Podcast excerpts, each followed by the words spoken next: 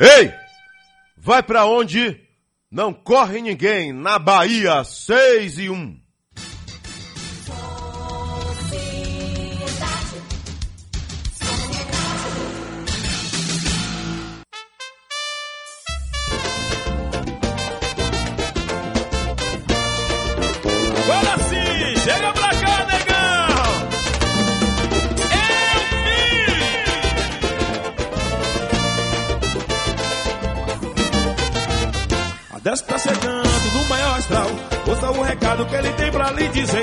Seu vizinho tá de olho em você. A Décio tá chegando no maior astral. Ouça o recado que ele tem pra lhe dizer.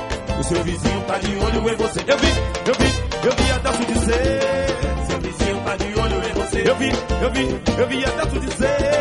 Seu vizinho tá de olho em você. Eu vi, eu vi, eu vi a dizer. Seu vizinho tá de olho em você. Eu vi, eu vi, eu vi a dizer.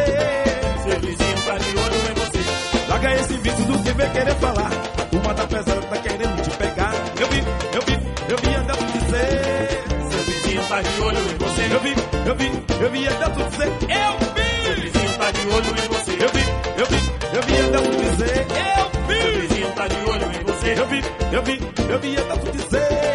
Seu vizinho tá de olho em você. Que vizinho é esse? Só arruma confusão. Fica de butuco observando os irmãos. O boca de matraca vai falar mal de você. A Delcio tá avisando todo dia na TV.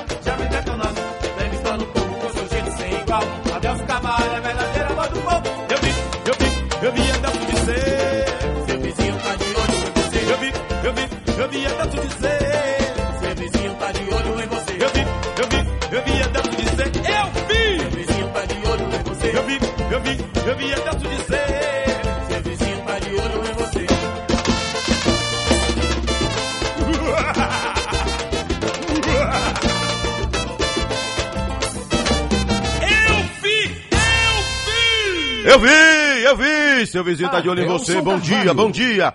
Bom dia de verdade para você da capital baiana, bom dia de verdade para você da minha querida e gloriosa região metropolitana e você do meu maravilhoso e glorioso interiorzão da Bahia. Tá tudo bem com você? Tá tudo em ordem? Então agradeça. Obrigado, meu Deus. Obrigado, meu Deus. Obrigado, meu Deus. Alô, Euclides da Cunha. Alô, Tucano. Alô, Ribeira do Pombal, tá tudo bem por aí? Tá tudo em ordem? Alô, Ribeira do Amparo, tá tudo bem? Tá tudo em ordem? Então agradeça. Obrigado, meu Deus, obrigado, meu Deus, obrigado, meu Deus. Às seis horas mais quatro minutos na Bahia, às seis e quatro, alô, cara de bolacha. Ligado na gente agora, cara de bolacha lá em Serrinha. Abra o olho, cara de bolacha. 6 e 5 na Bahia. Vai amaciar, vai detonar, vai falar de quem, por quê, pra quê, tem coragem? Se tem coragem, a hora é agora.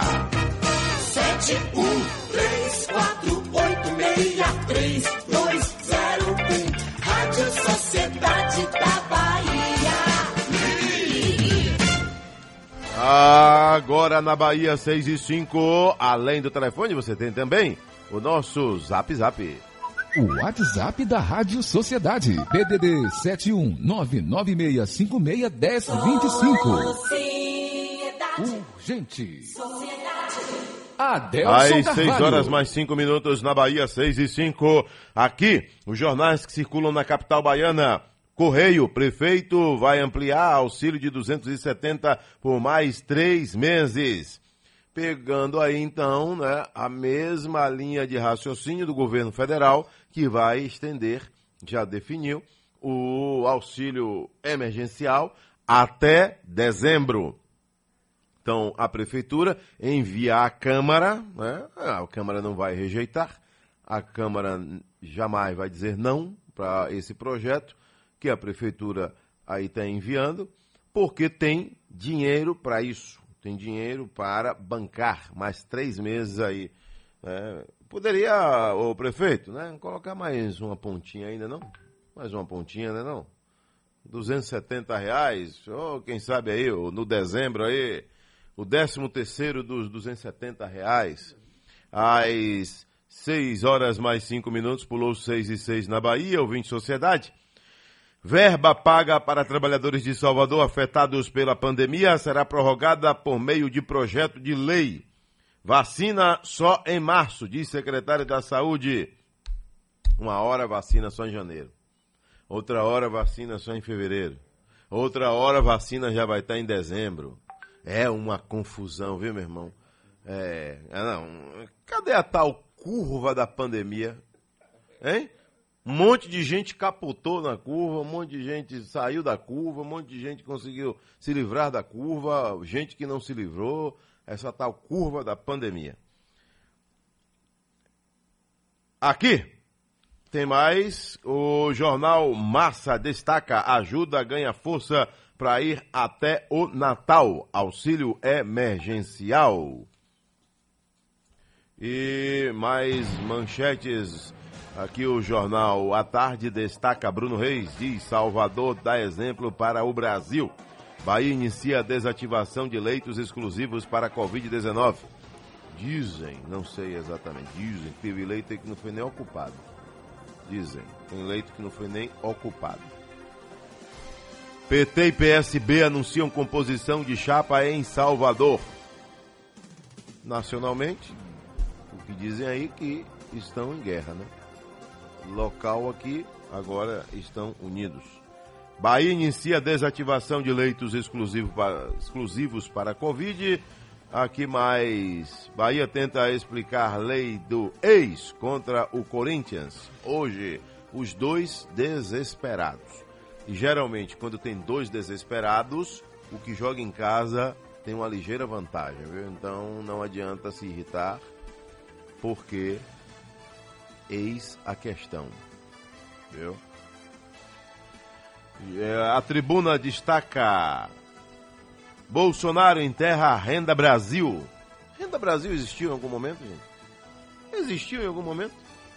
E por que essa guerra toda? Por que essa agonia toda? Ele disse que o Bolsa Família está mais do que garantido. O que o Brasil conhece, que sabe o sabor, é o Bolsa Família. Esse daí o Brasil conhece. Renda Brasil era um embrião que não fecundou. É. Né? Ele garantiu que os aposentados não vão sofrer com corte no salário. Está dizendo a ele, que é o presidente da República. Não sou eu. Às 6 horas mais 9 minutos na Bahia, 6 e 9, ouvinte Sociedade braço direito de traficante é preso dentro de um táxi no ferryboat. Braço direito. Aqui tem isso, né? O braço direito. é. E quando corta esse braço direito, faz o quê? É. Quando o braço direito morre, aí aparece o braço esquerdo, então, né? O chefão, líder. Aí diz o, o digital influencer digital influencer. digital matador, né? Digital atirador. Digital influencer. Aqui tem essas babaquices aqui, né? É. O digital influencer diz que não tá arrependido de nada. Dupla é presa em flagrante arrombando caixas eletrônicos. Pensa que acabou? Acabou não. Luiz Eduardo Magalhães, extremo oeste da Bahia. Dois bandidos foram presos na madrugada de terça-feira, conhecida como ontem, 15 de setembro, depois da instalação de chupa-cabra em caixas eletrônicos dentro da agência. Canalhas, né? Os caras já chegaram. Ó, eles, eles levaram lanternas, óculos, aqueles usados né, por profissionais para não atingir estilhaço não atingir o olho. É, proteção. Equipamento de proteção individual. EPI. É verdade. Chaves de fenda. Cabo de chupeta. Pé de cabra. Pé de cabra é antigo, hein? Imagine, Zezinho, você tem uma fábrica de pé de cabra.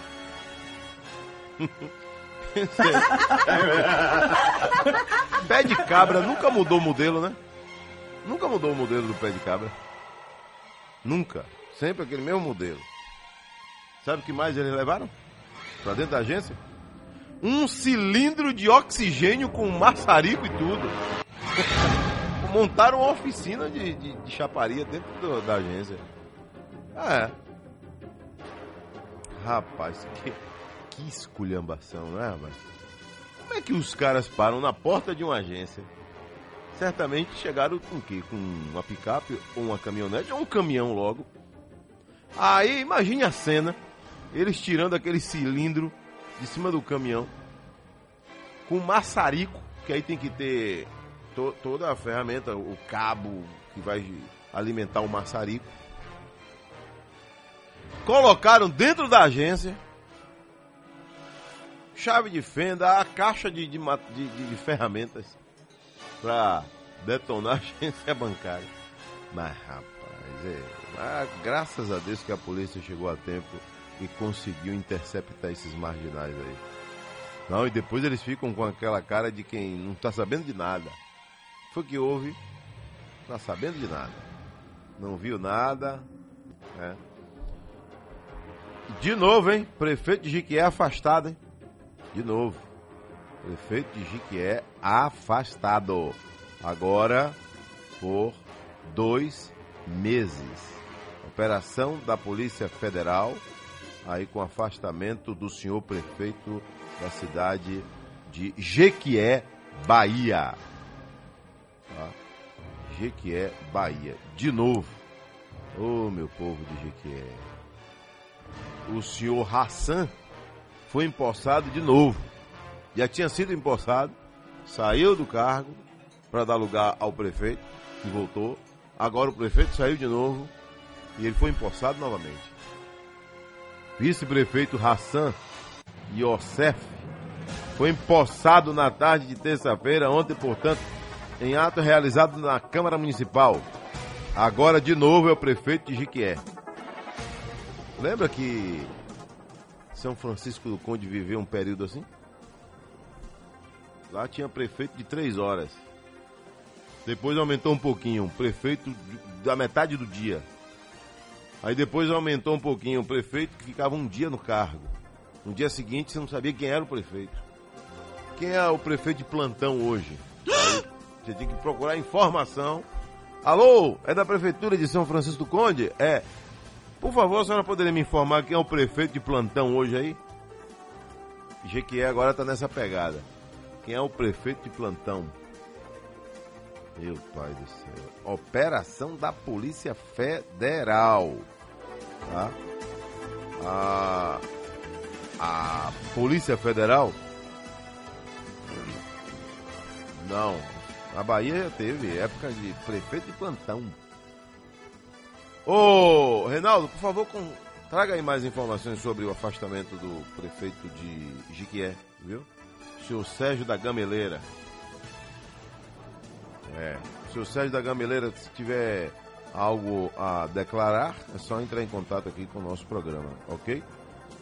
Amplo direito à defesa, não há nenhum problema quanto a isso. Bom dia, Deus Carvalho, estou aqui na escuta diariamente, hein? Tanildo Sales, um abraço pra você aí na calçada, Cidade Baixa, em Salvador. Ô, é ele, o homem da muqueca? Alô, Tanildo, um abraço, hein?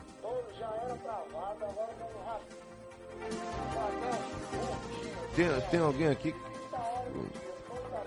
Tem alguém querendo falar aqui com relação a trânsito travado.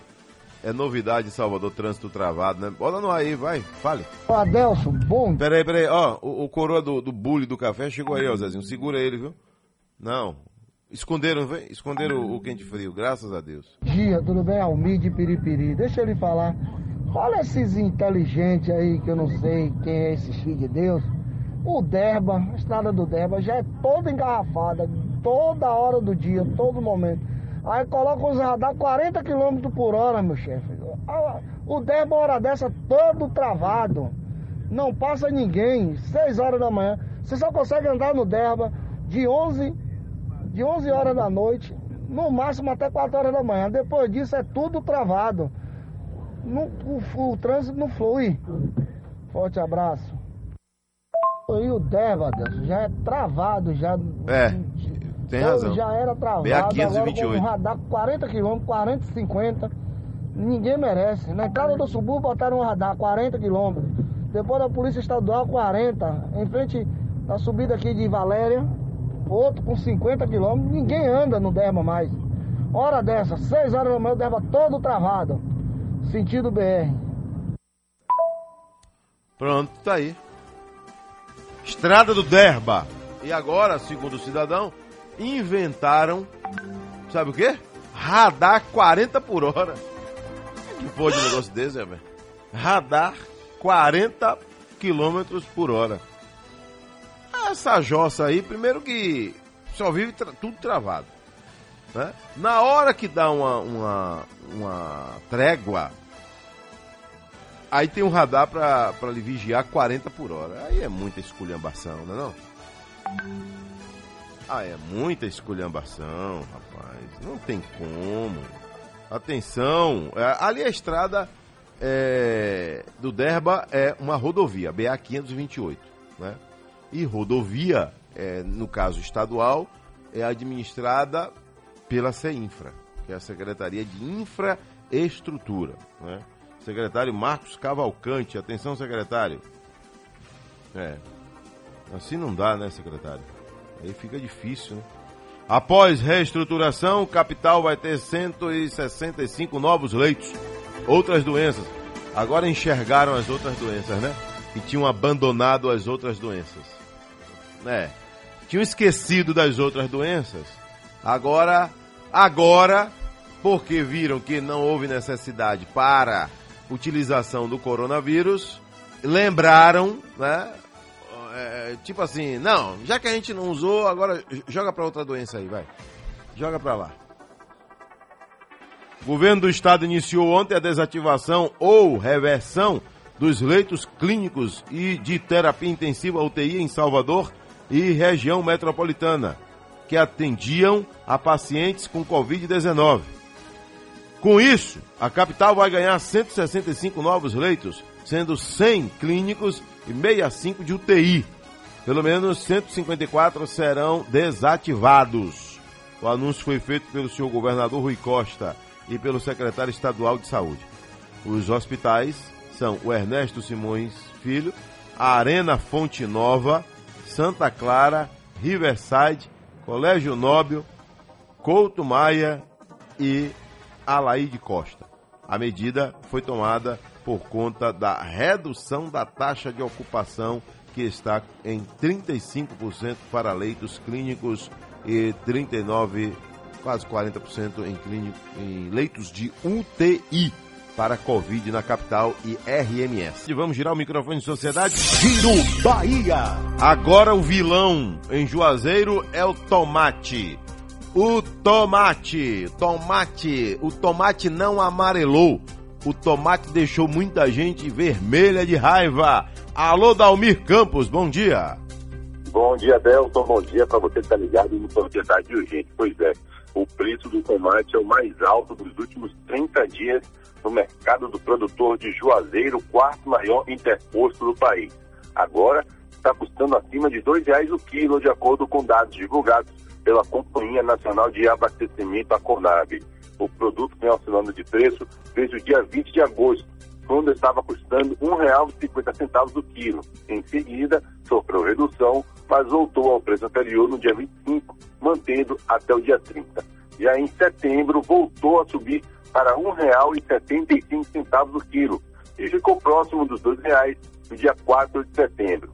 A partir daí, caiu de preço até o dia 11, ficando com um valor próximo de R$ 1,75, mas depois não parou de subir e agora está acima dos R$ 2,00 o quilo. O valor negociado aqui não é o mesmo que o consumidor final compra, e aqui haverá ainda o acréscimo de custos, como o transporte da mercadoria, perdas, equipe de vendas e o lucro na empresa ou comerciante que faz a venda final. Na região norte, mito com máxima de 33 e mínima de 19 graus. Tomem Campos para a Rádio Sociedade da Bahia.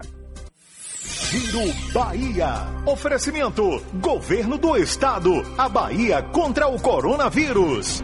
Agora na Bahia são 6 e 26 Em coletiva de imprensa realizada na manhã de terça-feira em Vitória da Conquista, a Polícia Federal falou sobre a operação que aconteceu aí que afastou o prefeito de Jiquié.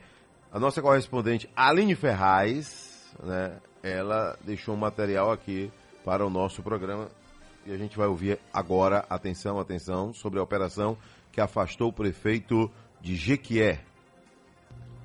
Em coletiva de imprensa realizada na manhã desta terça-feira em Vitória da Conquista, o delegado da Polícia Federal, Jorge Vinícius Gobira Nunes, falou sobre a Operação Guilda de Papel, que visa a repressão aos crimes de fraude à licitação, fraude a direitos trabalhistas e desvio de verbas públicas no município de Jequié. De acordo com o delegado, o prefeito de Jequié foi afastado por 60 dias para não interferir nas investigações que apontam pagamento de despesas irregulares em uma cooperativa de funcionários de Jequié, um superfaturamento entre um contrato da cooperativa e o município no valor de 29 milhões de reais por ano. Ainda de acordo com as investigações, há indícios de superfaturamento nessas operações. Outros funcionários da Prefeitura de Jequié também foram afastados por meio de medidas cautelares. A Polícia Federal segue com as investigações. De Vitória da Conquista, no sudoeste baiano, Aline Ferraz para a Rádio Sociedade da Bahia. Às 6h27 na Bahia, 6h27, o, o prefeito, senhor é, Sérgio da Gameleira, é como eu já disse antes, né? Querendo é só entrar em contato com a Rádio Sociedade da Bahia. A gente passa aqui uma hora entrevistando o senhor para o senhor esclarecer todos os pontos, né? Agora, interessante de tudo, sabe o que é? Que nós, viu, Zezinho, sempre oferecemos aqui, porque esse é o mandamento do jornalismo e ainda mais da Rádio Sociedade e do nosso programa, o direito à resposta. Você já ouviu algum político afastado ou está respondendo bronca falar aqui? O máximo que acontece é mandar uma nota, né, não? O máximo que acontece. Agora, se você dissesse aqui, não vai falar, aí você vê o pau quebrar. Aí ele disse que aqui não, não falo, aí eu vou falar sim. É. Então, eu já falei isso inúmeras vezes, em várias ocasiões, não apenas agora por conta de Jiqué. Adelso Carvalho, aqui quem fala é Gerson Lima, bairro do Uruguai. Bom dia, eu gostaria que você chamasse a atenção aí do prefeito e do pessoal da CEMOB. Manutenção no viaduto do motorista. Aí é, aí é, é com a SEMAN, Secretaria de Manutenção.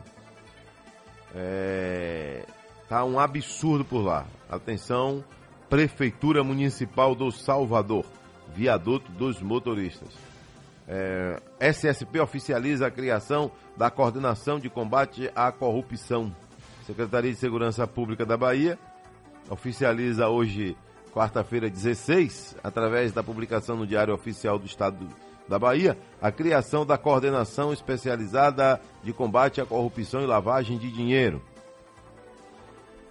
A unidade é, vai ser integrada por delegados, escrivães e investigadores que já atuavam no combate a casos de corrupção e a crimes contra a ordem econômica tributária e contra a administração pública no Departamento de Repressão ao Crime Organizado DRACO, através da DCCAP. Tá?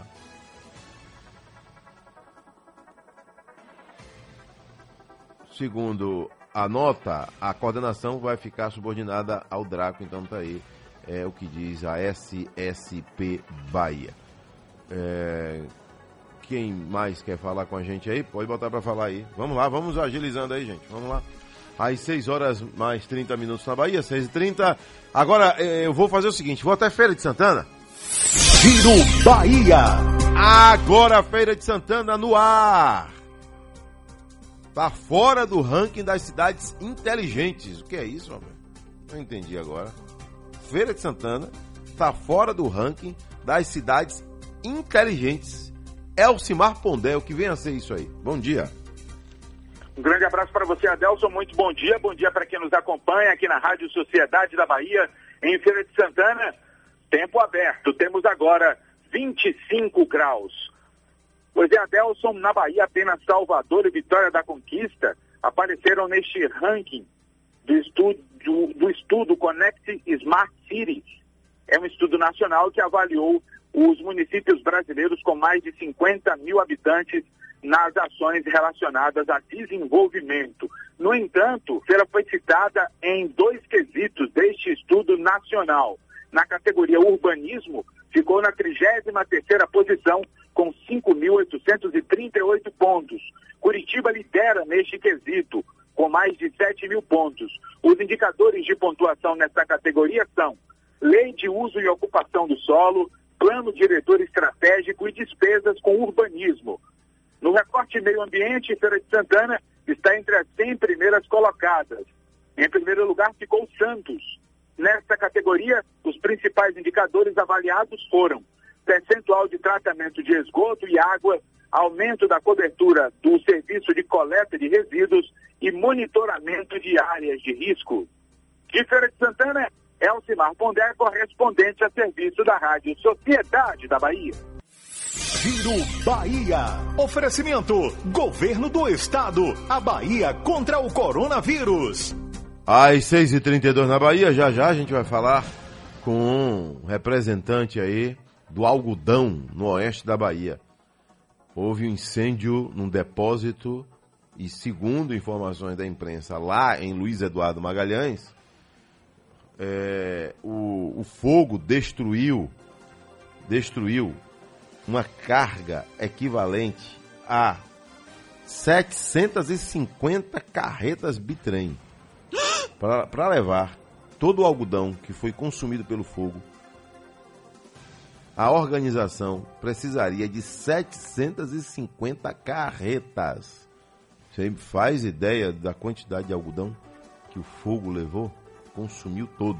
Fazenda Grande do Retiro me chama aí. Seu Cláudio, na linha 3. Alô, Cláudio, bom dia. Oi, bom dia, Adelson. É, Adelson, seria Sim. possível conseguir uma cadeira de roda para um amigo meu que teve CA e está impossibilitado de se levantar, tomar, é, se movimentar assim para ir para médico, essas coisas, tudo, uma cadeira de roda facilitaria muito a vida dele. Vamos lutar juntos aí, vamos. Qual- Quem é o paciente? O, é, Car- é, Alexandre, o nome dele. Mas tem que ter todas as informações, viu? Como é que eu faço então para poder.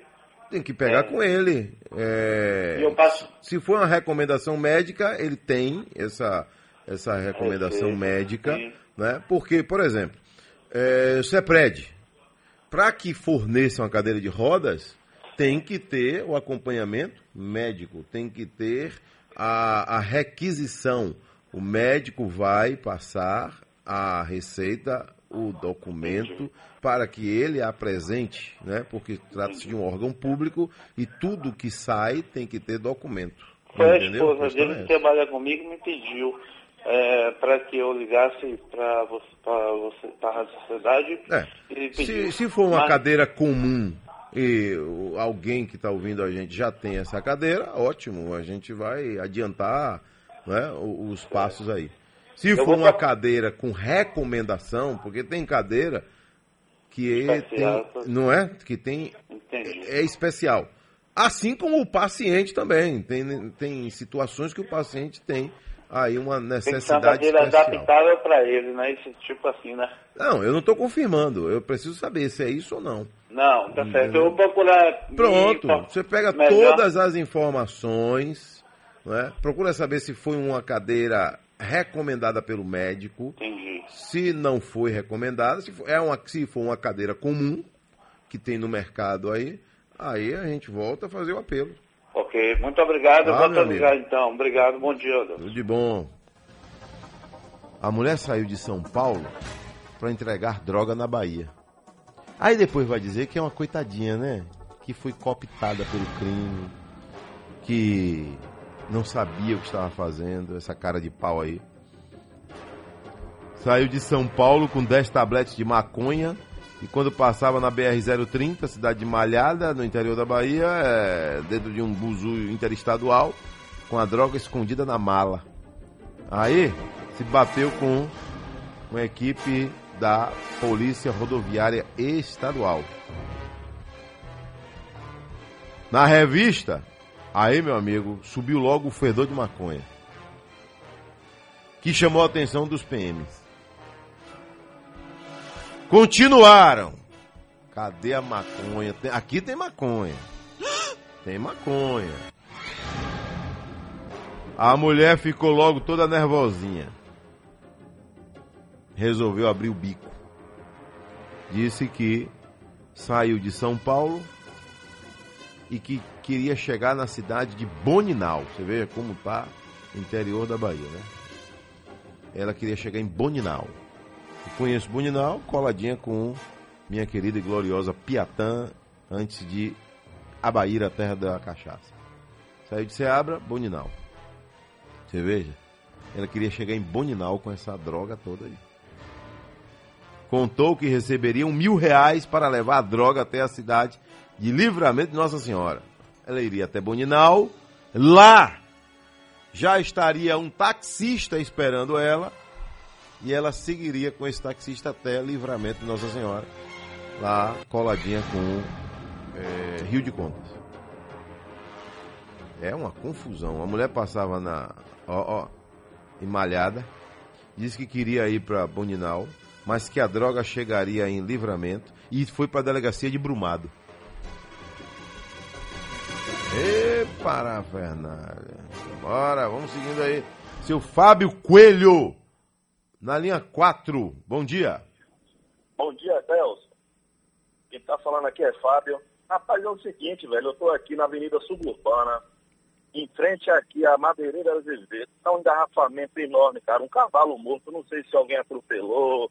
Sei que tá morto no meio da pista aqui, próximo à sinaleira, no ponto de ônibus.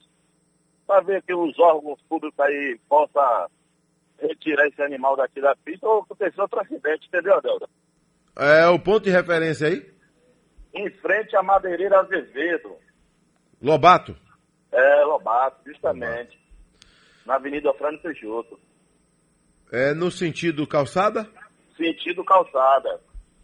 Atenção, prefeitura. Quem tem que fazer essa remoção é a prefeitura. É, com certeza. Meu Deus. Só que a gente liga pra lá, não sei quem atende a gente. E esse cavalo foi morto que dia? Rapaz, eu não sei, tá aqui agora. Então foi hoje. Ou de ontem é, hoje. pela madrugada, é. Certamente o que? Um acidente foi? Um acidente, já jogaram aquela caixa de lixo, aquele contêiner, já jogaram tudo no meio da pista pra sinalizar que o cavalo tá. Tá parafernália, velho. Que, que, tá uma parafernália mesmo. Imagine É, o bicho, é trânsito aí como é que tá agora. né? Imagine esse trânsito aí agora. Eu já peguei engarrafamento de plataforma até aqui. Chega aqui, tem esse cavalo jogado no meio da pista de novo e ninguém tira. Liguei, liguei pra, pra negócio da semana, a prefeitura aí. Nada, não atende. Atenção, isso aí, Prefeitura Municipal de Salvador. Bora aí, atenção Tra- Transalvador, ajudar nesse trânsito aí. Lobato, um cavalo morto aí.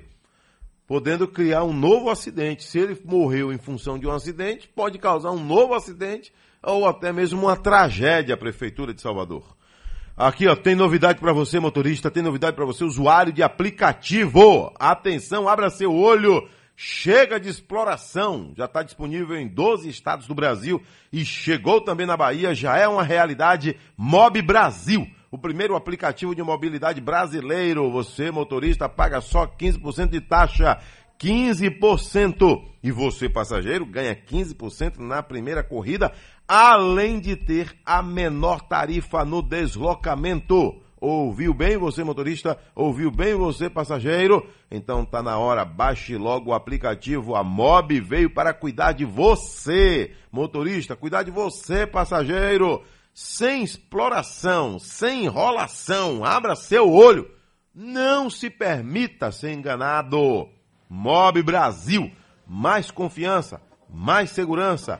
É do Brasil, é nosso. Baiano que é baiano, vai de Mob. Agora vou até Alagoinhas. Giro Bahia. Alagoinhas me chama. Mutirão de combate à dengue, zika, chikungunya chegando em Alagoinhas. E já recolheu mais de 50 toneladas do que não presta. Alô, Luciano Reis, bom dia. Bom dia, Celso Carvalho. Bom dia, ouvintes do Sociedade Urgente da Rádio Sociedade da Bahia. O mutirão de combate à dengue, Zika e chikungunya, que chegou na última segunda-feira, 14, a Baixa do Corte e ao Águas do Viver totalizou cerca de 52 toneladas de materiais recolhidos, entre garrafas, pneus, latas, vasos e similares. A ação tem como foco eliminar criaturas positivos do mosquito Aedes aegypti, transmissor de viroses, e conta com o apoio de retroescavadeiras, caçambas e caminhões, que contribuem para a destinação eh, correta dos resíduos coletados. Além do faxinaço com grande arrastão e recolhimento dos materiais insercíveis, profissionais do setor de endemias realizam a pulverização espacial de inseticida nas localidades para eliminar o mosquito adulto. Luciano Reis, com notícias de Alagoinhas e região, correspondente a serviço da Rádio Sociedade da Bahia. Giro Bahia. Oferecimento: Governo do Estado. A Bahia contra o Corona. Minuto Sofrência. Rápido no gatilho aqui.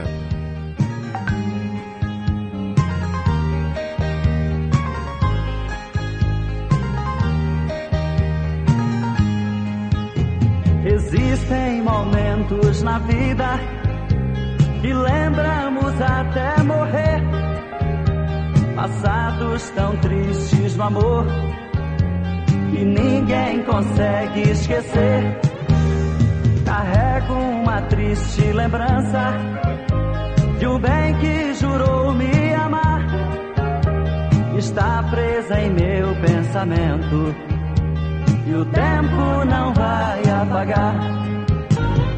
Fui seresteiro das noites, cantei vendo alvorecer, molhado com os pingos da chuva, com flores pra lhe oferecer.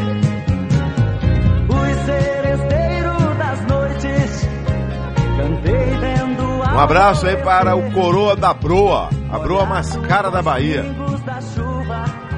Coroa da Broa, broa mais cara, tá lá na Cidade Baixa. Ô Valdo Silva, a coroa e o coroa, o casal aí da Cidade Baixa, a broa mais cara da Bahia. A broa mais cara da Bahia. Agora vamos à primeira entrevista do dia, vamos lá? Seguindo. Sociedade Entrevista. Eu vou entrevistar agora Júlio Busato, presidente da Associação Baiana de Produtores de Algodão, Abapa. Júlio Busato. Bom dia, Júlio. Bom dia, Adelson. Bom dia a todos que estão nos ouvindo na Sociedade Urgente. Seu Júlio, é, o senhor é é do, do sul do Brasil? Do sudeste? O senhor Não, é... Olha, eu sou do Rio Grande do Sul, eu me formei em agronomia Agronomia. e estou na Bahia já há 33 anos, né? Inclusive eu tenho o título de cidadão baiano que me foi dado pela Assembleia Legislativa do Estado. Pelos serviços prestados aqui ao agronegócio na Bahia, né? É, Isso mesmo. o senhor nasceu em que cidade lá no RS? Eu nasci numa cidadezinha que ninguém conhece, lá se chama Casca. Casca. Isso, é próximo de Passo Fundo. Ah, sim. Casca, perto de Passo Fundo, Rio Grande do Sul. O senhor tem quantos anos na Bahia? 33 anos. Ah, então justifica ainda mais né, o título de cidadão baiano. Ah, É, hoje eu sou mais baiano que gaúcho, né? O senhor ah, formou família aqui ou a sua família já, já lhe acompanhou vindo lá do Rio Grande do Sul? Não, eu vim casado com um filho com nove meses, né? E aí nós entramos no cerrado, né? Passamos algumas dificuldades por falta de estrutura. Mas hoje eu tenho dois filhos e já tenho dois netos também, né? Que são baianos. Que legal, os dois netos já são baianos, né? Agora, eu, quando vejo histórias de gaúchos paranaenses que chegaram à Bahia, especialmente no oeste, né? São histórias muito bonitas, né? É, histórias de gaúchos que foram para é, o Mato Grosso, Mato Grosso do Sul, interior de São Paulo, gaúchos que criaram novas fronteiras agrícolas no Brasil. E vocês, gaúchos e, e paranaenses em especial, são grandes responsáveis né, por essa fronteira agrícola chamada Oeste da Bahia, né, que faz parte do Matopiba, que é, é, é o coração do agronegócio no Nordeste. Por que Matopiba? Né? Matopiba, MA de Maranhão, o TO de Tocantins, o PI de Piauí e o BA de Bahia. Né? Por isso, nós temos esse cinturão agrícola é, que é extremamente forte no Brasil inteiro. Né? E vocês, gaúchos e paranaenses, são grandes responsáveis, muitas vezes que chegaram em locais para desbravar né, no lombo de um animal, na carroceria de caminhão, estendendo uma lona ali para servir de, de casa, né? Como foi sua história chegando à Bahia? Foi mais ou menos pare, parecida com, com esse cenário que eu estou descrevendo aqui? Olha, Delson, eu acho que só não foi em, em lombo de, de, de animal, né?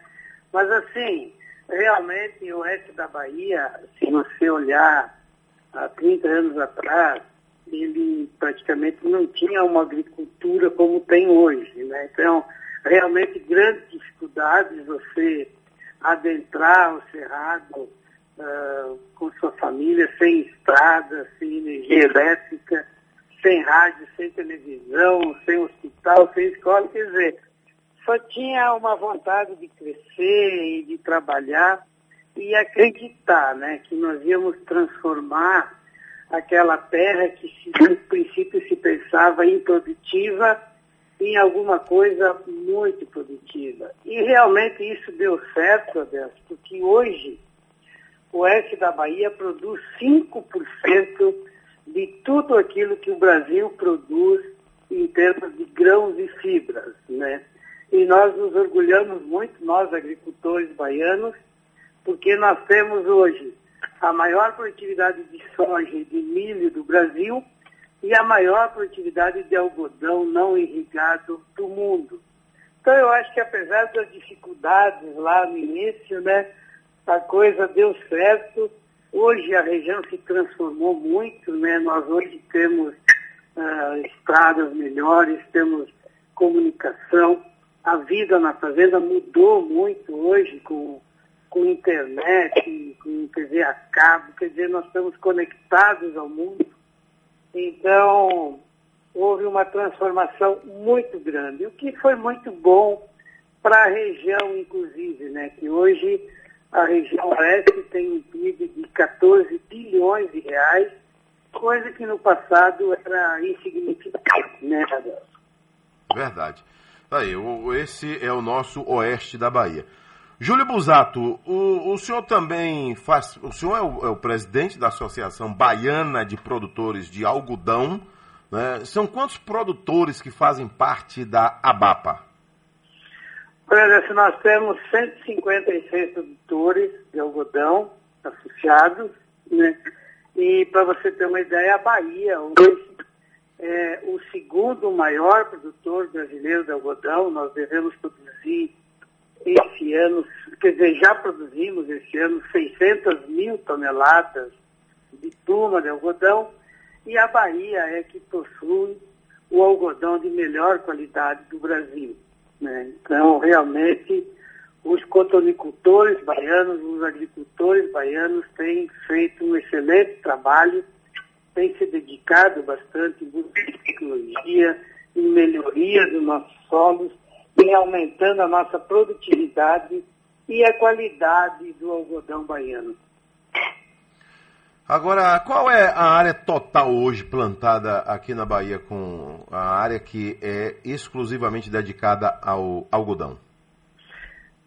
O ano passado, nós, é, essa safra que nós acabamos de colher, nós plantamos 313 mil hectares de algodão. Né? É, a Bahia já chegou a plantar 400 mil hectares. Infelizmente, nós tivemos uh, de 2013 a 2015 anos uh, ruins uh, com problemas climáticos e acabamos reduzindo a nossa área, né? E esse ano, em função dos preços do algodão, nós devemos reduzir em torno de 15% de novo, né? Então nós devemos no ano que vem eh, voltar ao nível de 300 mil hectares, infelizmente. Mas a gente acha que eh, essa situação que foi criada por essa pandemia, né, numa eh, uma queda no consumo de roupas, né, e que afetou o algodão, mas que isso vai passar, o consumo vai voltar e a Bahia volta a crescer de novo e que a gente rapidamente chegue de novo aos nossos 400 mil hectares de algodão. Porque, para tu ter uma ideia, o algodão emprega na Bahia mais de 30 mil pessoas, né? E ele tem a capacidade de gerar uma renda três vezes maior do que uma lavoura de soja. Então, isso é bom para os agricultores, isso é bom para a Bahia também, né? A Bahia tem espaço para pequenos produtores de algodão ou não vale a pena? Para plantar algodão tem que ser grande para que venha valer a pena? Não, não, não, não precisa ser grande. Na verdade, o, a Bahia, na década de 80, já plantou 300 mil hectares de algodão lá na região sudoeste, em Guanambi, e são todos pequenos produtores. Nós temos hoje lá ainda um número grande de, de produtores né, que estão plantando algodão, e infelizmente chegou por lá uma praga chamada bicudo do algodão, que é um inseto do, que tem 2 milímetros, né, mas que devastou a cultura do algodão lá.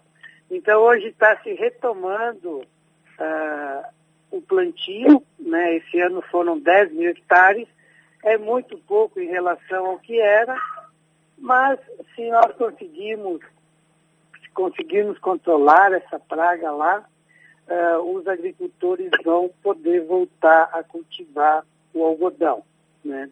O que é muito importante para a região lá também, né? É, é verdade. Agora, seu Júlio, a Bahia, né, esse estadão da Bahia que tem aí, como o senhor falou, nós somos o segundo em produção, né, o melhor algodão em termos de qualidade, maior produtor em área não irrigada, né, então a Bahia é forte, muito forte aí no algodão. O nosso algodão, ele vai, daqui a pouco a gente vai falar, infelizmente, desse incêndio, né? Antes, eu não posso perder a oportunidade de ter uma entrevista dessa aqui e, e explorar mais perguntas. É, esse nosso algodão, ele vai para onde? Ele vai para a farmácia, ele vai para o hospital, ele, a roupa que eu estou vestido aqui agora pode ser desse algodão aí do oeste da Bahia. Para onde é que vai esse algodão? Olha, para tu ter uma ideia, o algodão da farmácia, ele é assim, é um resíduo do algodão, né? É feito de uma da fibrilha, na verdade, ele uh, é assim, é um descarte de algodão. Uh, pela qualidade que o algodão baiano tem, uh, 60% dele vai para fiações uh, nacionais, principalmente no Nordeste, e 40% são exportados, principalmente para a China. Né?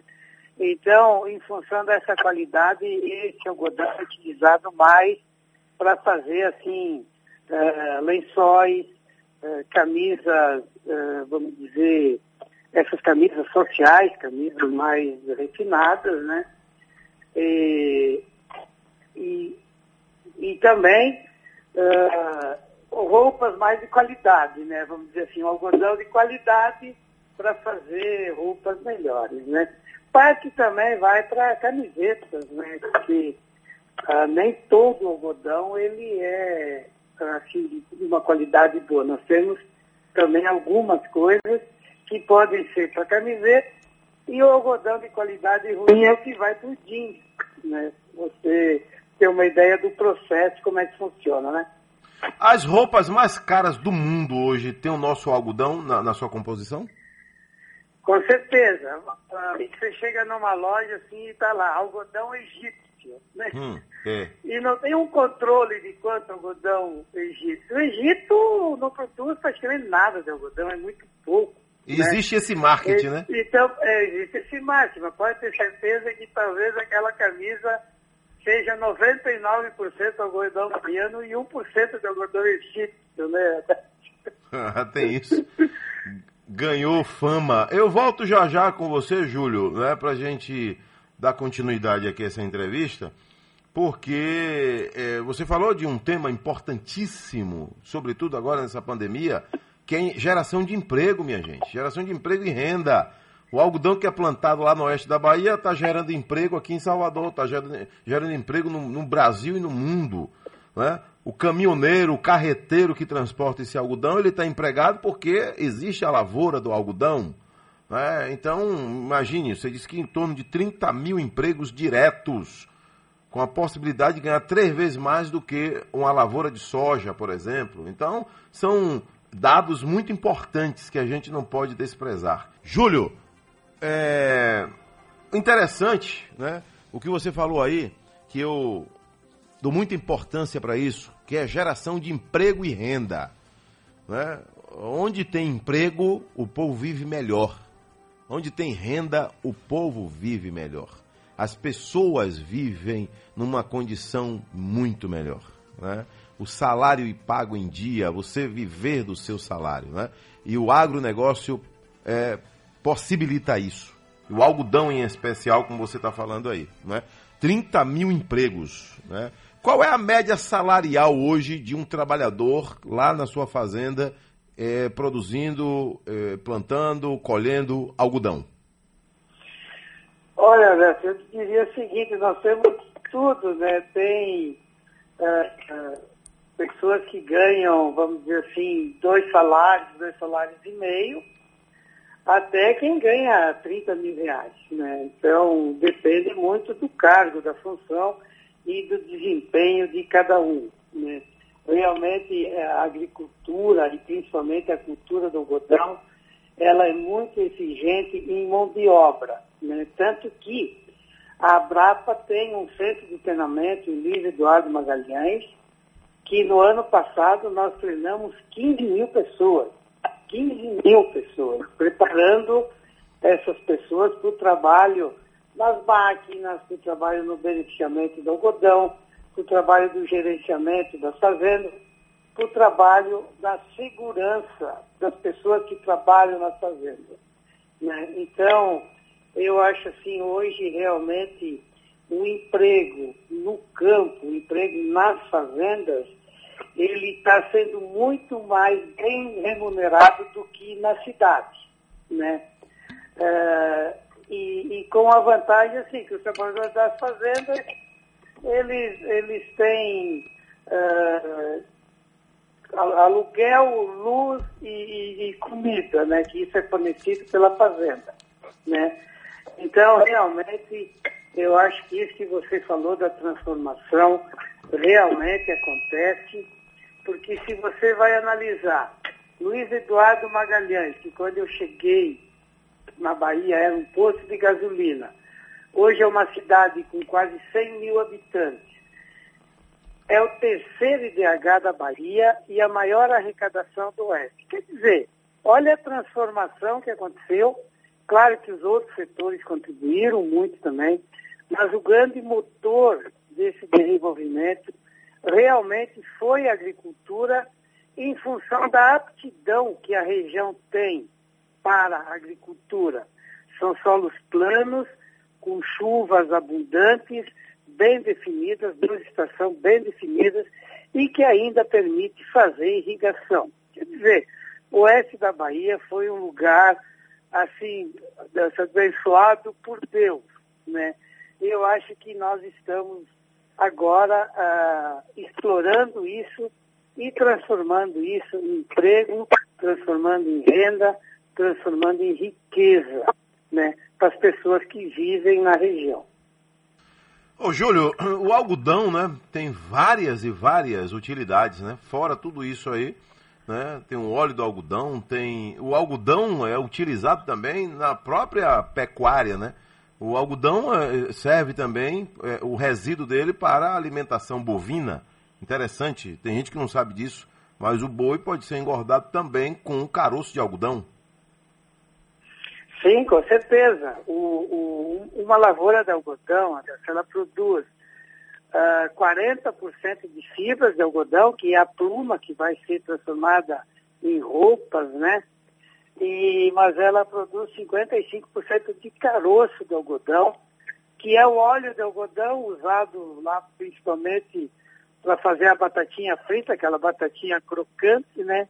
Usado hoje em biodiesel. E, e o caroço do algodão, ele tem um teor alto de proteína e ele é excelente para os animais, principalmente para gado de roda e gado leiteiro. Então, todo o caroço que nós produzimos, ele vai se transformar em carne e leite, né? principalmente na região nordeste, que é uma região que demanda ah, muita comida para os animais, e o oeste da Bahia tá, se tornou, vamos dizer assim, já o grande celeiro, né, onde o Nordeste vem buscar tanto milho como soja, como caroço de algodão, que é transformado em carne, leite e ovos. Verdade. É, Júlio, é, tivemos aí, né, esse incidente. O que foi que aconteceu aí? O galpão, era o galpão de uma cooperativa, o galpão de uma fazenda que pegou fogo. Eu vi uma reportagem dizendo que o equivalente a 750 carretas para transportar o algodão que foi consumido pelo fogo. O que foi que aconteceu aí, Luiz Eduardo Magalhães? É, infelizmente, o algodão, ele tem um problema. Ele não pode ver água e muito menos fogo, né? E realmente foi uma, um, um desastre muito grande na região. É, é uma empresa privada, é uma trade, é a trade que mais compra algodão aqui no oeste da Bahia. E ela tem um armazém onde ela armazena esse fardo de algodão. E, e é, os armazéns são a céu aberto, para você ter uma ideia assim, de tão complexo que é quando pega fogo, você tem que correr lá e apagar, né? E o algodão, ele tem uma particularidade, né? Que, apesar de ser 100 vezes mais fino que um cabelo humano, ele é por dentro. Por isso que dá essa maciez na roupa, esse conforto, né? Só que aí, para você apagar um incêndio, você tem que tirar o oxigênio do, do processo. Agora, como você tira o oxigênio, se o oxi- o oxigênio está dentro do algodão, é como se fosse um canudinho, entendeu? E aí é, é extremamente difícil apagar e, infelizmente, o, o fogo se iniciou no fim de semana, né, domingo à, à tarde, aonde poucas pessoas estavam ali e com muito vento, inclusive, eh, todo mundo correu lá ajudar, nós, a PAPA tentou ajudar, mandamos, os doutores mandaram seus caminhões pipa, que nós temos nas fazendas também, para tentar ajudar a apagar o incêndio, mas infelizmente não foi possível. Então se perdeu mais de 30 mil toneladas de, algodão, que para se ter uma ideia é 5% do que a Bahia vai produzir. Então realmente foi um, um desastre assim de grandes proporções. Só que eu, eu ontem conversei com um dos diretores da empresa e ele me disse, olha, felizmente ninguém se machucou, ninguém se feriu, nós vamos reconstruir tudo e nós vamos voltar mais fortalecidos né, para o nosso negócio. Então, eu acho assim, é o risco que existe, né? E, e fazer o quê? Infelizmente, ah, já tivemos outros incêndios que conseguimos apagar antes, mas esse realmente chegou no momento ruim, uma situação ruim e que realmente fez um estrago enorme, eh, principalmente para essa empresa. É uma pena, mas eu acho assim que nós vamos, eh, essa empresa vai continuar e, e- e nós vamos recuperar essas perdas, né? É, já sabe, faz ideia do, do montante em prejuízo aí? Olha, o montante de dinheiro é alguma coisa acima de 250 milhões de reais, né? Meu Deus do céu. É, é um prejuízo muito grande. Foi realmente foi, foi muito triste, né? Uma cena assim que todo o cotonicultor ficou com um nó na garganta, sabe? Eh, de ver o que estava acontecendo e ver que, eh, sabe, a natureza realmente ela é muito Não foi criminoso o incêndio. né? Isso já se sabe. Hã? que- então o incêndio não foi criminoso, né? Não, eu acho que não, né? Eu não sei. Esse- Esses detalhes a gente não sabe, né? Mas a problema polícia é que- está apurando? É, deve estar apurando, ver o, o que aconteceu, né? Porque, ah, de repente, ah, ter esse fogo nessa proporção. Agora, realmente é um risco que o algodão tem e a gente sabe disso, porque um fardo de algodão, ele pesa 200 quilos, ele é prensado de uma, de uma forma que fica muito pouco oxigênio lá dentro. E às vezes uma fagulhinha que saiu lá da indústria de beneficiamento, ela continua dentro do fardo e esse fogo só sai para fora 20, 30, 40 dias depois, entendeu? E aí eh, o fardo está no meio da pilha e pega fogo uma pilha e aí aquela dificuldade que eu falei para você eh, de apagar o algodão e, e ele tem um problema que falou de que o algodão é usado em muitas coisas, né? O líquido do algodão é usado no combustível do foguete, para você ter uma ideia, né? Para ver que ele é extremamente eh, calórico, né? Tem, e, e pega fogo muito rápido e que fica muito difícil mesmo controlar, né? Então nós já fizemos assim os armazéns a céu aberto de uma forma que aquela pilha que pegar fogo a gente já perdeu. Então isso joga água para não pegar fogo nas outras e vai lá com uma pá carregadeira e retira ela para salvar o resto. Infelizmente, nesse caso, eu acho, principalmente por ser um fim de semana e não ter as pessoas todas lá, eles não conseguiram fazer isso e aí o incêndio se alastrou, né? Está controlado agora? Também destruiu tudo. né? Sim, sim. Não, já acabou, mas queimou tudo, né? Queimou Isso tudo. que- é, isso que é ruim, né? Então a perda econômica foi desastrosa, né?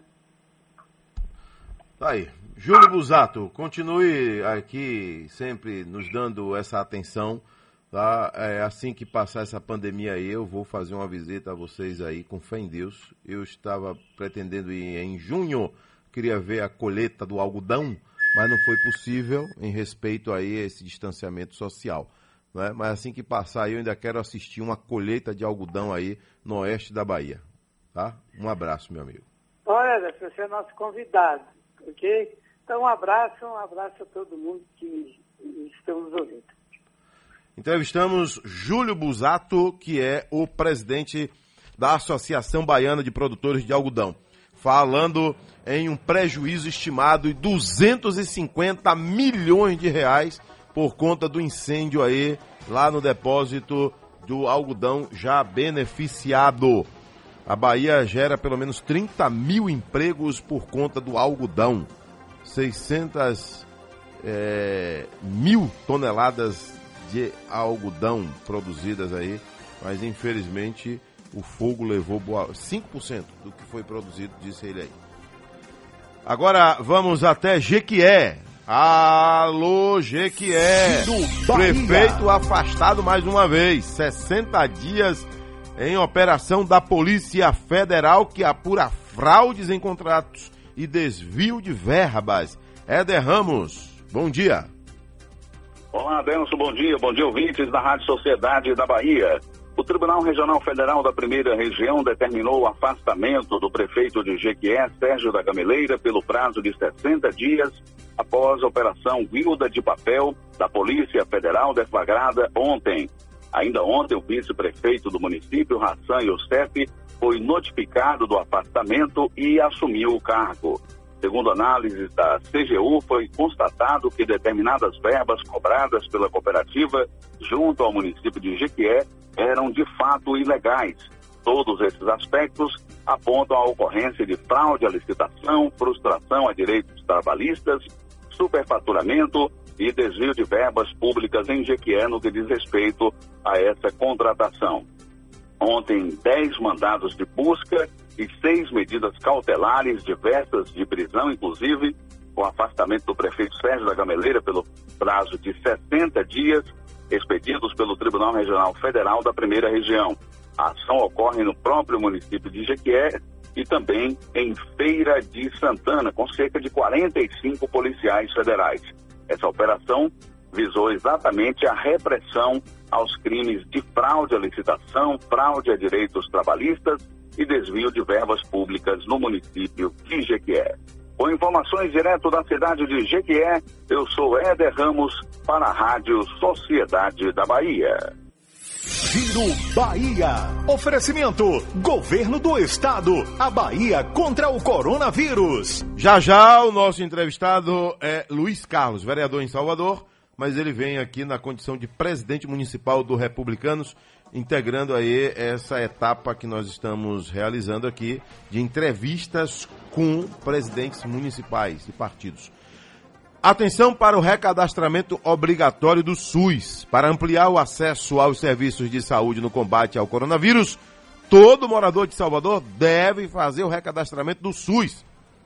O prazo foi prorrogado até agora, 30 de setembro, e pode ser feito no site www.recadastramento.saude.salvador.ba.gov.br ou no posto de saúde mais perto de você. E você vai precisar, sabe de quê? RG ou certidão de nascimento, CPF ou seu cartão SUS e comprovante de residência. 720. Luiz Carlos, bom dia, como é que vai? Bom dia, Deus. Bom dia a todos os ouvintes da Rádio Sociedade. É um prazer estar aqui com você. Então, já já a gente vai falar né, de eleições municipais, do, dos partidos, né, da nova conjuntura aí do. Para muita gente ainda PRB, né? As pessoas ainda. Ainda Algumas confundem. pessoas falam PRB, né? Ainda. Ficou uma marca forte, né? É, Né? porque ficou é, durante, durante anos. Nós começamos como PMR. PMR. É, Partido Municipalista Renovador. Depois. PR, PRB. PRB. E agora Republicanos. E, e o, o povo passou também anos e anos, décadas, ouvindo falar de, poli, de partido sempre pelas letras, né? Sim. Também tem isso, né? Sim. DEM. Ficou, o DEM foi o primeiro a a tirar essa, essa coisa. Democratas, né? Aí virou Democratas. Depois abreviaram de novo com DEM. Né? Mas antes era PFL. Perfeito, né? perfeito. Aí vem PSDB, PMDB, que virou MDB. Então o povo, o eleitor, ele se acostumou a chamar os partidos pelas iniciais, pelas letras. Perfeito. Não é? É. Mas o republicano, ele, ele preferiu, esse Partido Republicano Brasileiro, é, resumir em republicanos. Republicanos, no Isso. plural. Luiz Carlos, você está no segundo mandato, né, de vereador em Salvador. Correto. É, o segundo mandato. Tá? O é, Republicanos já fez a sua convenção, segunda-feira agora, dia 14. Dia 14, às é, 14 horas, ali no Centro de Cultura da Câmara Municipal de Salvador. E definiu o quê? São quantos candidatos a vereador? Adelso, nós, te- nós temos uma chapa completa, ou a nominata completa. Uma chapa popularmente conhecida, mas é a nominata completa. 65 candidatos, sendo 20... É o limite, né? É o limite, é o limite. 21 mulheres, né, que eu tinha um limite é, mínimo de 20, né? A gente tem 21 mulheres e temos 44 homens.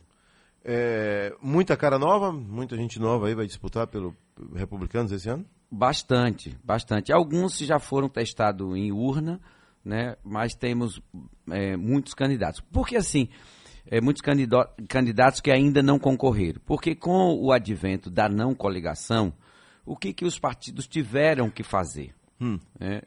É, tivemos que correr atrás de candidatos, estimular candidaturas. Tiveram que né? se readaptar, né? se, se readaptar. Até lideranças, por exemplo, eu tenho lideranças que eu estimulei a ser candidato, lideranças que me apoiavam. né? E com isso, eh, a gente entende que haverá uma, uma fragmentação, a pulverização maior dos votos. É natural que todo mundo aí tenha menos voto do que na eleição anterior. Então você já tem essa leitura. Conversando com outros políticos experientes da casa, vocês já entenderam que, é, é, o, por exemplo, é, o campeão de votos certamente não vai chegar a 20 mil votos. Eu Você teve quantos mil na eleição atual? 16.530. 16 mil. É. né? Agora, vai ser possível mais pessoas entrarem com menos votos também? Sim, vai ser possível. Primeiro que essa eleição, é, Adelso, é uma incógnita.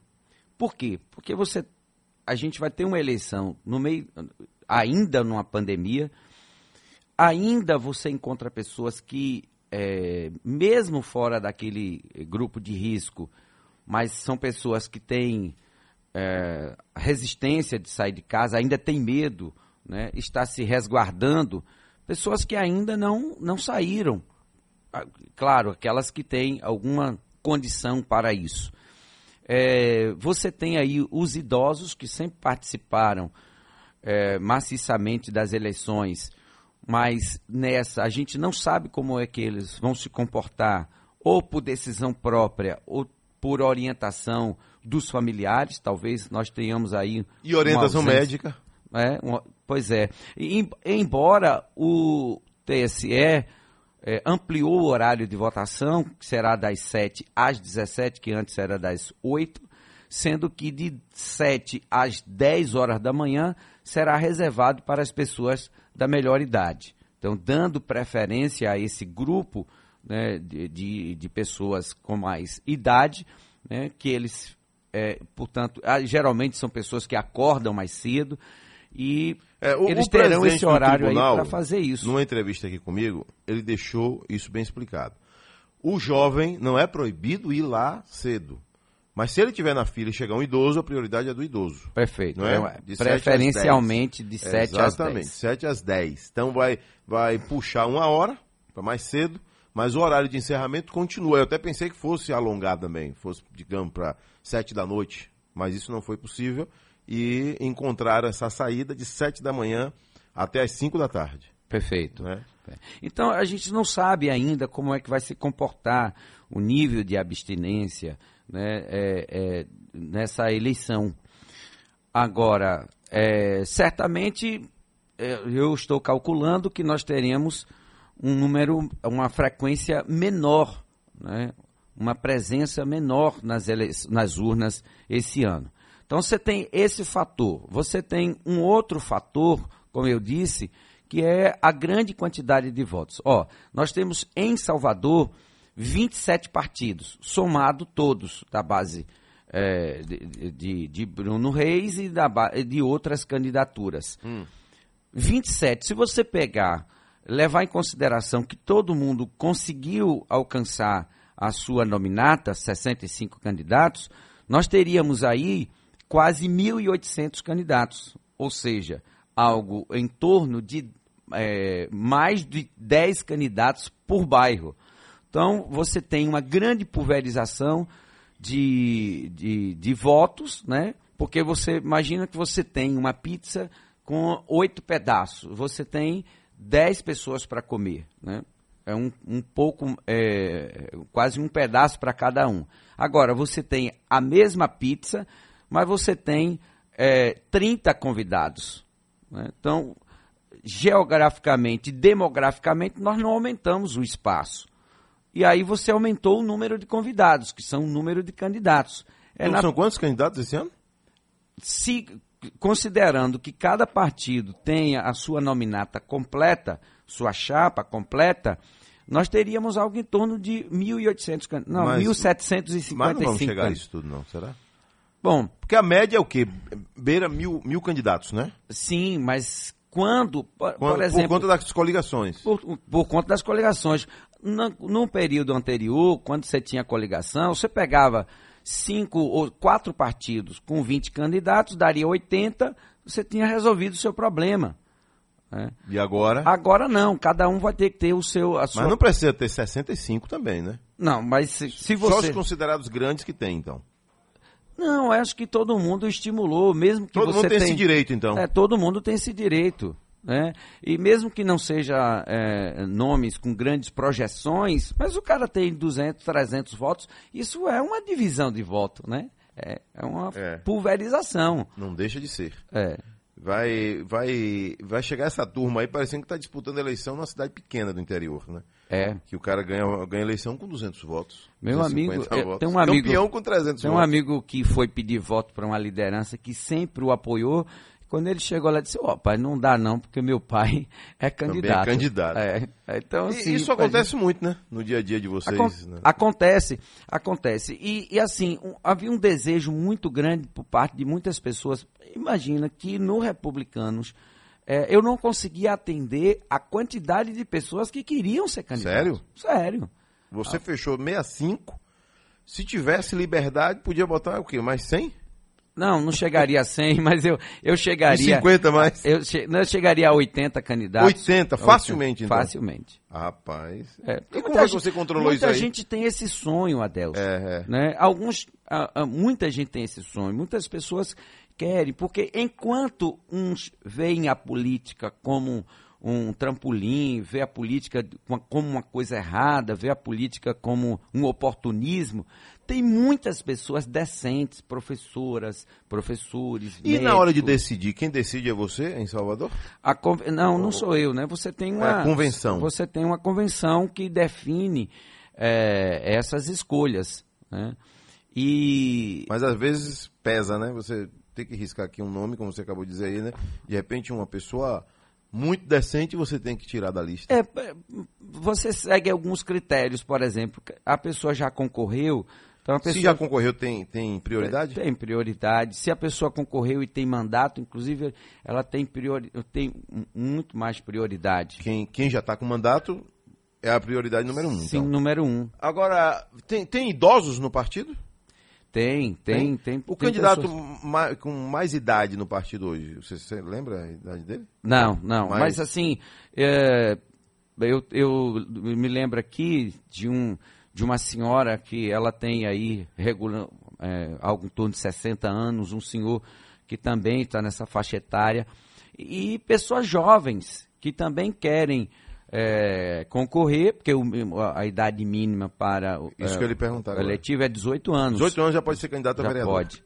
Então você tem eh, pessoas de, de diversas faixas etárias eh, e de diversas camadas da sociedade, né? pessoas de, de- que têm duas ou três graduações e pessoas que estão lá, né, o seu nível médio, mas que querem contribuir com a cidade, que querem participar desse processo e de alguma forma levar as suas ideias e as suas propostas para a população avaliar. É legítimo isso. Agora, é, uma pergunta que não pode deixar de ser feita. O eleitor está assistindo o horário político e aí aparecem os nomes lá.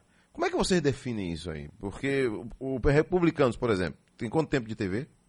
É um minuto e alguma coisa. Vocês fazem como? Por escala, segunda e. É, algumas pessoas. Veja, é, é natural que. Quem já tem mandato também quem tem, tem mandato. prioridade. É, até para quê? Até, até por uma questão estratégica.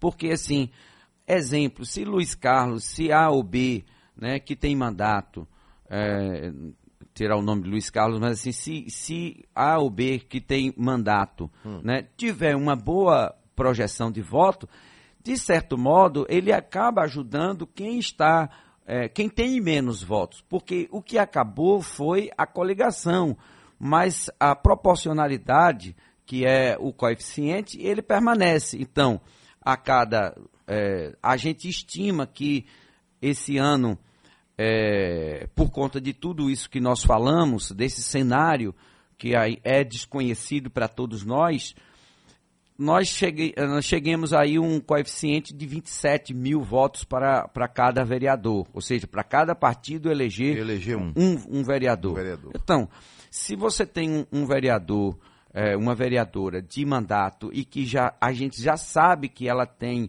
uma, uma plataforma, já sabe que ela tem uma base e que se você estimular, né, é, você vai ajudar quem está lá atrás. Então, é, é até uma questão estratégica de que é, a- o, o candidato que ainda não foi testado em urna apareça lá com o nome e o número e que o, o candidato X ou Y apareça com a cara e falando alguma coisa para ele. É o famoso puxador de voto, então. É, é. Né? É, imagina isso. é- assim. pense num produto de mercado.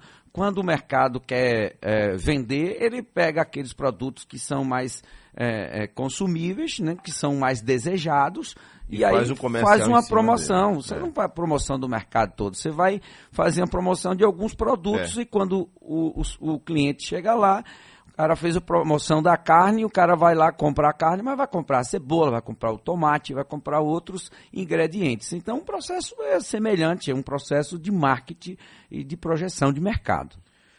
O Republicanos fechou com Bruno Reis? Fechou.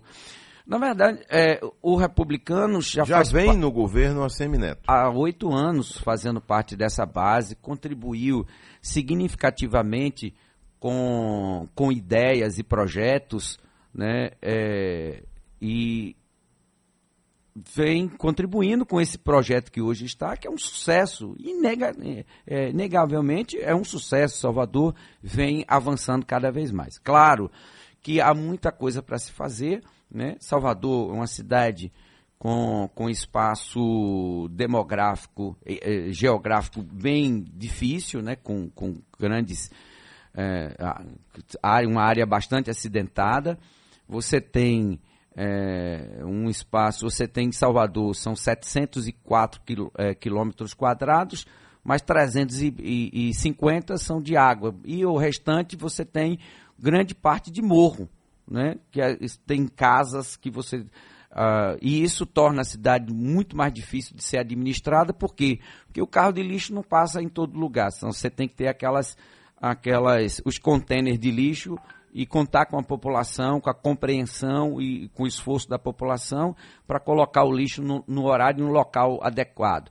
Você tem dificuldade para para melhorar o trânsito, porque você tem eh, as vias principais, você não consegue fazer ruas paralelas porque são escadarias. Né? Então, é uma cidade complexa de ser administrada né? e Salvador avançou muito nesses últimos oito anos e o Republicanos esteve a todo tempo aprovando os projetos do Executivo, mas fazendo as suas ponderações, colocando as suas emendas, aperfeiçoando os projetos e também apresentando ideias que se tornaram políticas públicas importantes para Salvador. Então, o republicano já vinha fazendo parte desse, desse momento de mudança, de transformação e continuou. Continuará ao lado de Bruno Reis e com eh, a, a vice Ana Paula. Ô Luiz, cogitou-se que o, o Republicanos, dessa vez, se não tivesse candidato a prefeito, que iria sim é, correr e brigar para conseguir ser tá na chapa com Bruno Reis, na vice. Né? O que foi que houve? Perdeu esse interesse, entendeu que não era hora, preferiu é, caminhar também com Ana Paula? O que foi que houve? Pois é, é, houve esse entendimento lá atrás de que o segundo partido mais importante em termos de estrutura, em termos de, de, de musculatura, de tempo de televisão, e não só isso, mas de quadros, como também de, é, é, de, de, de parceria na, nessa gestão, eram republicanos. E, portanto, caberia ao, ao DEM como a, indicar a cabeça de chapa e os republicanos participar com a vice. Com a vice. E isso ficou muito entendido e os republicanos é, tinha isso como uma coisa importante, porque afinal de contas, Salvador, a primeira capital do país, uma capital importante que vem é, se destacando no cenário nacional né, e é conhecida mundialmente. Então, é, é um, era algo importante para os republicanos. Mas a vida, a Deus, é feito de gesto. E o coletivo sempre deve estar acima do individual.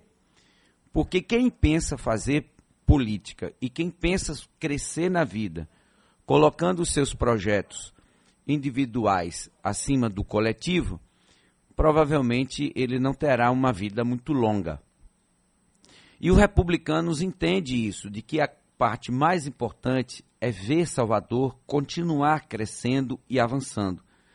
E surgiu, ah, então, no curso, né, porque política não é estático, su surgiu no curso dessa história toda a possibilidade de atrairmos para a base dois partidos importantes em termos de, de, de, de tempo de televisão, por exemplo, né, de figuras políticas é, conhecidas e importantes é, em termos de mais quantidade de, de, de, de, vereadores, candidatos a vereadores, que estarão na base também pedindo voto para eles e pedindo voto para o projeto de Bruno Reis. E então o prefeito apelou para os republicanos, bem como Bruno Reis, de que o partido pudesse é, se flexibilizar, abrir mão desse espaço para é, acomodar esses partidos e que dentro deles estaria uma pessoa conhecida nossa, carismática, muito técnica, muito é, é, é, resolutiva, né, que a gente já conhece, que tem experiência é, não no campo político partidário, mas tem experiência no, no campo político é, administrativo. E, portanto, nós entendemos que é, poderíamos é, estar fazendo esse gesto, participando da gestão, porque para fazer política e contribuir com a gestão, a vice é um dos cargos, mas existe outros espaços tão importantes quanto que o partido certamente será contemplado, que o partido certamente será reconhecido já sabe estará. quantas secretarias vai ocupar? Hoje, Caso venha ser uma chapa vencedora? Hoje nós temos duas secretarias, que é a Secretaria de Políticas Públicas para as Mulheres, Infância, Infância e Juventude, Infância e Juventude, que quem está no comando é a vereadora licenciada Rogéria Santos, e nós temos o famoso e conhecido gestor é, que é o secretário Vigílio Dalto, que está na Secretaria de Manutenção. Duas pastas importantes né, que vêm, inclusive, contribuindo, e isso é reconhecido publicamente pelo prefeito, dado declarações de que essas duas pastas, com essas pessoas à frente, é evidente que tem todo um corpo que vem é, assistenciando eles para que eles façam um bom trabalho, é, vem contribuindo com o crescimento de Salvador nessas pastas.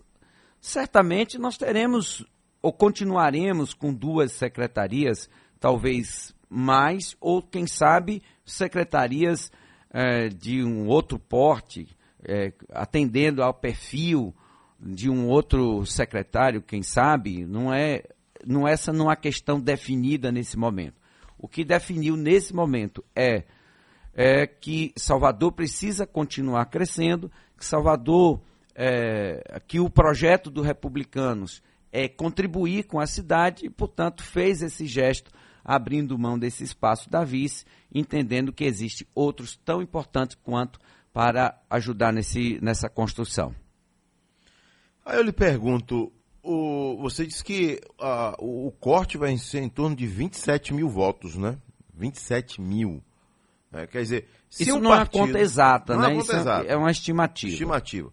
Mas digamos que aparecesse aí um, um canhão de votos, um sujeito sozinho tivesse os 27 mil, 28 mil votos. Então ele sozinho não precisaria mais de ninguém. Não precisaria. Assim, elegeria sem precisar de ninguém para ter mais mil votos, para ajudar, nada disso. Nada disso. A conta é essa. A conta é essa. É. Porque a cada. Você tem. Você pega. A conta, para quem está em casa nos ouvindo, você pega a quantidade de votos válidos, divide pelo número de cadeiras, você vai achar um coeficiente. Né? Esse número que você encontra é um número suficiente para eleger um vereador como você tem um sistema proporcional, você é, a soma dos candidatos que estão na mesma agremiação, ou seja, no mesmo partido, ele é, somando-se a este valor, a esse número, alcançando esse número, o mais votado já vai ocupando as cadeiras, até é, vir para a sobra de voto, que aí uma outra matemática talvez fique hum, complicado a gente explicar isso para o ouvinte que está em casa. Agora, como foi para você esse período de pandemia aí, os, no, nos trabalhos da Câmara Municipal em Salvador? A Câmara avançou mesmo nesse período eh, de pandemia? Você entende que é, teve é, projeto que ficou na gaveta por conta da pandemia? Com a presença do público seria melhor porque a cobrança que vem de fora também ajuda, alerta a Câmara? Olha, não tenha dúvida que tudo teve que ser modificado, tudo teve que ser readequado. Nós tivemos que ser resilientes para ver, para nos adequarmos a esse momento. Nós, não, nós interrompemos a quantidade de sessões que nós tínhamos. Nós só abrimos sessões para debater, de fato, os projetos que precisavam é, serem votados. Né? Então, antes você tinha uma sequência de segunda, terça e quarta é, ali muito fidedigno ao, ao que diz o regimento, mas, dado a pandemia, nós nos reunimos quando necessário. Né? Essas sessões remotas, ela, a gente trabalha, faz todo um esforço, mas ela não é tão simples quanto a, a sessão é, presencial em que você conversa olhando no olho do, do colega, ele apresenta as suas razões com mais facilidade, ou você para ele, né, na, num processo de, de, de convencimento, de aprovação ou reprovação, num processo de, de modificação, de aperfeiçoamento do projeto, pessoalmente é sempre muito mais, é, muito mais produtivo. Né? Então, mas nós não deixamos em momento nenhum de dar a resposta que Salvador precisa. Em momento nenhum ficou algum projeto de que nós é, podemos dizer assim, poxa, se tivéssemos votado esse ou aquele, teríamos avançado mais. Não. Então não nós votamos, nós votamos todos os projetos necessários, mas diminuiu, é evidente, a quantidade, o ritmo, né? o ritmo porque o ritmo. não dava para manter. Agora, eu, eu digo, Adelso, eu fiquei em casa, e aí é uma questão pessoal, né? É, eu fiquei em casa durante uma semana, a primeira semana em que estourou a pandemia, porque você não encontrava ninguém na rua. Não, em, essa semana foi em abril. Pois é. Abril tivemos uma semana que eu não esqueço, foi realmente a semana. Eu andava em Salvador para trabalhar e parecia que era feriado, nem todo feriado. Nem tem feriado, feriado é um movimento intenso na cidade, né? É, depois eu fui voltando aos poucos, estimulando os meus assessores a me acompanhar, até por uma necessidade. Você hoje já vai ao gabinete? Adelso, eu mudei minha rotina, porque o gabinete tem, ele funciona de segunda a quarta-feira, de 9 às, às 12. Hum. Então imagina que você ir para o centro fazer essa, é, ficar esse período curto, né? Eu mudei a minha rotina, eu estou no escritório aqui, ali no Iguatemi, porque aí eu fico às vezes até 9, 10 horas da noite, não tem a restrição né, que tem o, o, o gabinete. O gabinete. Então você, eu, eu avaliei que eu perderia tempo indo para lá, sendo que eu posso fazer as mesmas coisas, né, atender as pessoas. Estou indo muito para a rua, estou conversando com as pessoas, vendo de perto as necessidades, enfim, desenvolvendo o trabalho necessário que eu preciso desenvolver. Então eu parei durante uma semana, depois eu fui voltando e, e estimulando, respeitando aqueles que tinham é, alguma dificuldade para sair de casa é, seja ela por qualquer razão, disse, olha, fique à vontade quando você se sentir seguro, mas os que puderem, vamos para a rua. E tu, nós fomos. É, para finalizar, o, o, Republicanos Nacional, o presidente é Marcos Pereira. Marcos Pereira. Na Bahia, o presidente? Márcio Marinho. Salvador é você. Isso. O, o Republicanos está no Brasil todo hoje? Em todos os estados tem Está representatividade? em todos os estados. E, e na Bahia? 387 municípios. Então está na maior parte absoluta aí. Sim. né? É- é- pretende chegar em todas as cidades da Bahia? Sem dúvida, sem dúvida. Mas nós queremos chegar de forma estruturada. Nós não queremos ofertar o partido para qualquer liderança. Porque você acaba eh, tendo o partido, mas não tendo o resultado, eh, o objetivo para o qual você criou o partido. Então a gente quer eh, ir avançando, como a gente vem ao longo desses 15 anos, né? A gente quer ir avançando, mas avançando e estrutura, estruturando para que esteja o partido nas mãos de quem de fato tenha algum nível de compromisso com a sociedade e com o próprio partido, porque assim ele foi criado com esse propósito. Valeu, Luiz Carlos, um abraço, viu? É, Outro para você, para uma entrevista todos. presencial, porém com todos os cuidados, né? Ah, não tenha dúvida. É, que o ouvinte ele A gente- percebe que a sua voz está a voz de estúdio, né? É. E Mas a gente tá quem aqui mais de a gente também três nas redes metros de distância. É uma distância bem interessante, além da que é exigida e cobrada. Me ofertaram a condição de fazer por telefone, mas eu estava com muita saudade de vocês, desta rádio que sempre me acolheu. É, tenho grandes amigos aqui, E você como, que fora o como o diretor, tem como um- Gleidson. tem um quadro aqui, né, no Sim, nosso- como, como Valdo Silva, que está ali, enfim, com toda eh, a diretoria, então eu fiz questão de vir presen- presencialmente, até para deixar a voz mais, me- mais fácil, compreensível é aos lembrar os ouvintes. bons tempos de gravação. Valeu. Obrigado, Adelson. Um abraço, um abraço tudo a todos os ouvintes. Baianão Móveis, não esqueça, hein, Zezinho? Baianão Móveis, não esqueceu você hora nenhuma na pandemia e agora também não vai esquecer você de jeito nenhum. Baianão Móveis chegando também agora em Dias Dávila, chegando também em Alagoinhas. E Baianão Móveis, hoje a maior loja de móveis e eletrodomésticos da Bahia. Alô, seu Valéria! Cadê ele hoje? Seu Valéria! Cadê o homem? Seu Valéria, dormiu? Tá aí não, Zezinho? Tá ou não tá? Hein? Tá não? Ainda vem? Hein, jovem? Cadê ele daí? Tá não? Então pronto. Então já já então ele chega aí no comando do Balanço Geral com João Calil. O nosso Sociedade Urgente está de volta com Fé em Deus amanhã, quinta-feira, véspera do Dia Internacional da Esporte. Lembra que mais cedo o cidadão falou de um cavalo que estava morto lá no Lobato? O cavalo não está morto. O cavalo foi atropelado, está vivo, né? E agora está cambaleando, coitado. Magrinho, muito maltratado o animal, né? É um animal sofrido. Se vê pela imagem que é um animal sofrido. Não consegue nem ficar em pé direito. Foi atropelado, olha lá. né? Foi atropelado e agora necessita de cuidados, tá? De repente aí aparece um veterinário aí, gente boa, para dar um- uns cuidados a esse animal aí. À noite nosso encontro é lá no Cidade Alerta Bahia. Fui!